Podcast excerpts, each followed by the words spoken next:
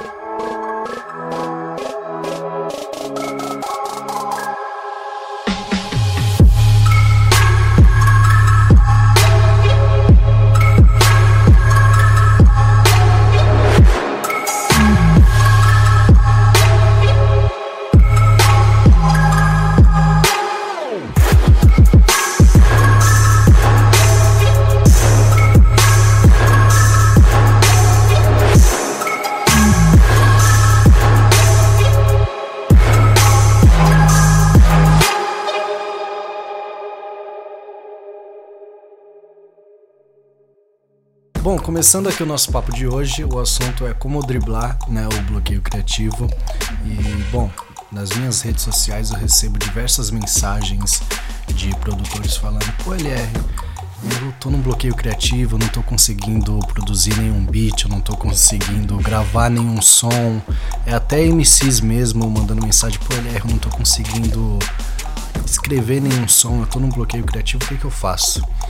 É, o bloqueio criativo, cara, antes de tudo, a principal coisa que você tem que fazer é aceitar que você caiu num bloqueio criativo e que isso é super normal. É, nós somos artistas, beatmakers, é, engenheiros de áudio, MCs, enfim.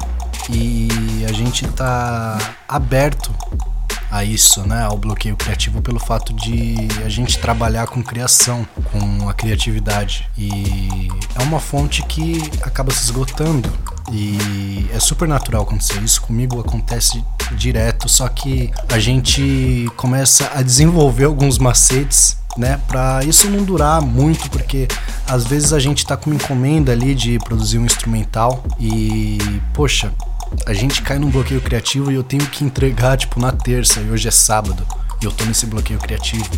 Então, às vezes a gente tem prazos e não tem espaço, né, para ter esse bloqueio criativo. Então, eu vou compartilhar com vocês aqui alguns macetes. Espero que vocês gostem. Então, vamos lá. Uma das coisas que me ajudam bastante quando eu tô com bloqueio criativo é espairecer a mente eu sair daquele ambiente de estúdio e captar novas experiências, sabe? Nem que seja por, sei lá, algumas horas. Então, eu vou a um parque que tem próximo à minha casa e eu só paro e fico curtindo a tarde lá, por exemplo. Ou vou fazer uma caminhada, ou simplesmente dentro da minha casa mesmo, eu vou para outro ambiente no qual não é o estúdio e eu fico jogando videogame, eu vejo um noticiário, enfim, eu assisto algum filme, porque a nossa mente se acostumou com a rotina de estúdio e isso causou uma fadiga, fez com que você ficasse exausto e é super importante você sair desse ambiente e entender que isso é um processo natural, porque já aconteceu muito comigo de eu ficar com bloqueio criativo e ainda ficar batendo na mesma tecla, tentando produzir. Isso fez com que eu ficasse mais cansado e prolongasse esse bloqueio criativo por ter batido na mesma tecla, por ter ficado ali tentando algo que eu simplesmente não tinha que tentar. Eu tinha que tirar um tempo. Então, essa é uma dica que eu tenho aí para compartilhar com vocês. Vão para outro ambiente e naturalmente vai vir na mente uma ideia de você desenrolar um beat. Naturalmente você vai sentir falta né, do estúdio, do ambiente, e é onde o bloqueio criativo acaba e você volta para sua rotina normal. Uma dica também que eu super recomendo para vocês é revisar os seus beats. Já aconteceu comigo?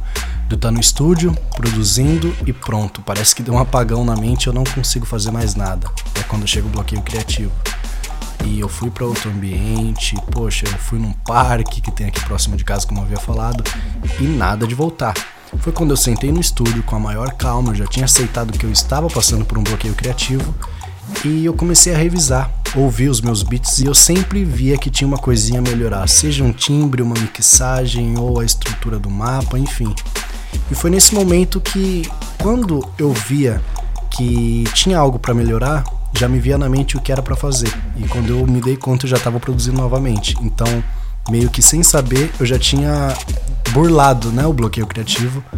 E todo beatmaker é perfeccionista por natureza. Então, a partir do momento que você vai ouvir os seus beats, você sempre vai achar uma coisinha para fazer. Você sempre vai achar uma coisinha no qual você pode melhorar. E é nesse momento que você vai abrir o projeto, vai mexer e quando você vai ver, você já tá produzindo, vai criar outro e assim você conseguiu driblar o bloqueio criativo. Bom, e a última dica que eu tenho aqui para compartilhar com vocês é a mais importante de todas, para falar a verdade. Sempre que chegar o bloqueio criativo, crie um cronograma. E é bem simples. Pensa nessa situação, você tá no estúdio produzindo, tá lá fazendo um beat, pô, que tá irado e dá um apagão na sua mente, você simplesmente não sabe o que fazer, você não consegue dar continuidade no instrumental. Enfim, você aceita que caiu no bloqueio criativo, surpresa, digamos assim. E o que, que você vai fazer? Você vai pegar um papel, bloco de notas do celular, enfim, e você vai criar um cronograma de coisas que você precisa fazer no estúdio. Então, por exemplo, pô, eu preciso fazer uma limpeza que aqui, como eu fiquei a milhão nos trabalhos que eu tô fazendo, eu acabei não dando uma atenção nisso. Ah, eu preciso fazer backup dos meus beats. Ah, eu preciso entregar três beats ali para um MC e tal. Você vai colocar em ordem tudo que você precisa fazer. Então, digamos que você abriu o bloco de nota do seu celular e você tem 12 tarefas. A partir do momento que você estiver de frente com essas tarefas, isso vai te incomodar porque é pendência e você vai sentir no desejo de resolver isso. Então, a partir do momento que você começar a fazer a primeira tarefa, você vai ver que automaticamente o seu bloqueio criativo foi embora porque você já está em constância novamente. Você já está trabalhando e não deu espaço para o bloqueio criativo de consumir mais. Pode ser que você não está produzindo um instrumental, pode ser que você não está gravando, enfim, mas você vai estar tá adiantando algumas tarefas do estúdio, você vai estar tá, tá adiantando pendências. Isso vai fazer com que você já esteja trabalhando em outra coisa e quando você terminar todas as tarefas, você vai ver que já vai ter fôlego para produzir novamente, para gravar, para escrever um som, enfim. E essa dica me ajuda muito. Sempre que tem um bloqueio criativo, eu já vou direto nela e depois eu volto com uma naturalidade que como o bloqueio criativo fosse um evento que não estava naquela linha do tempo. É uma parada incrível. Então eu espero que vocês tenham gostado dessas dicas. Foi um podcast mais rápido, mas foi direto. E eu espero que vocês tenham gostado. Se você não é inscrito no canal, como eu disse, se inscreva para você sempre receber conteúdo. Link das minhas redes sociais, todas na descrição. Você pode entrar em contato comigo. É, enfim, eu estou soltando bastante conteúdo no Twitter, no Instagram. E dá um like no vídeo, compartilha para um amigo que está passando por, uma, por um bloqueio criativo, compartilha para um amigo que está nesse momento. E eu espero que vocês tenham gostado. Próximo sábado vai ter outro podcast, certo? Ativa a notificação, você vai receber por e-mail. E é isso. Até a próxima.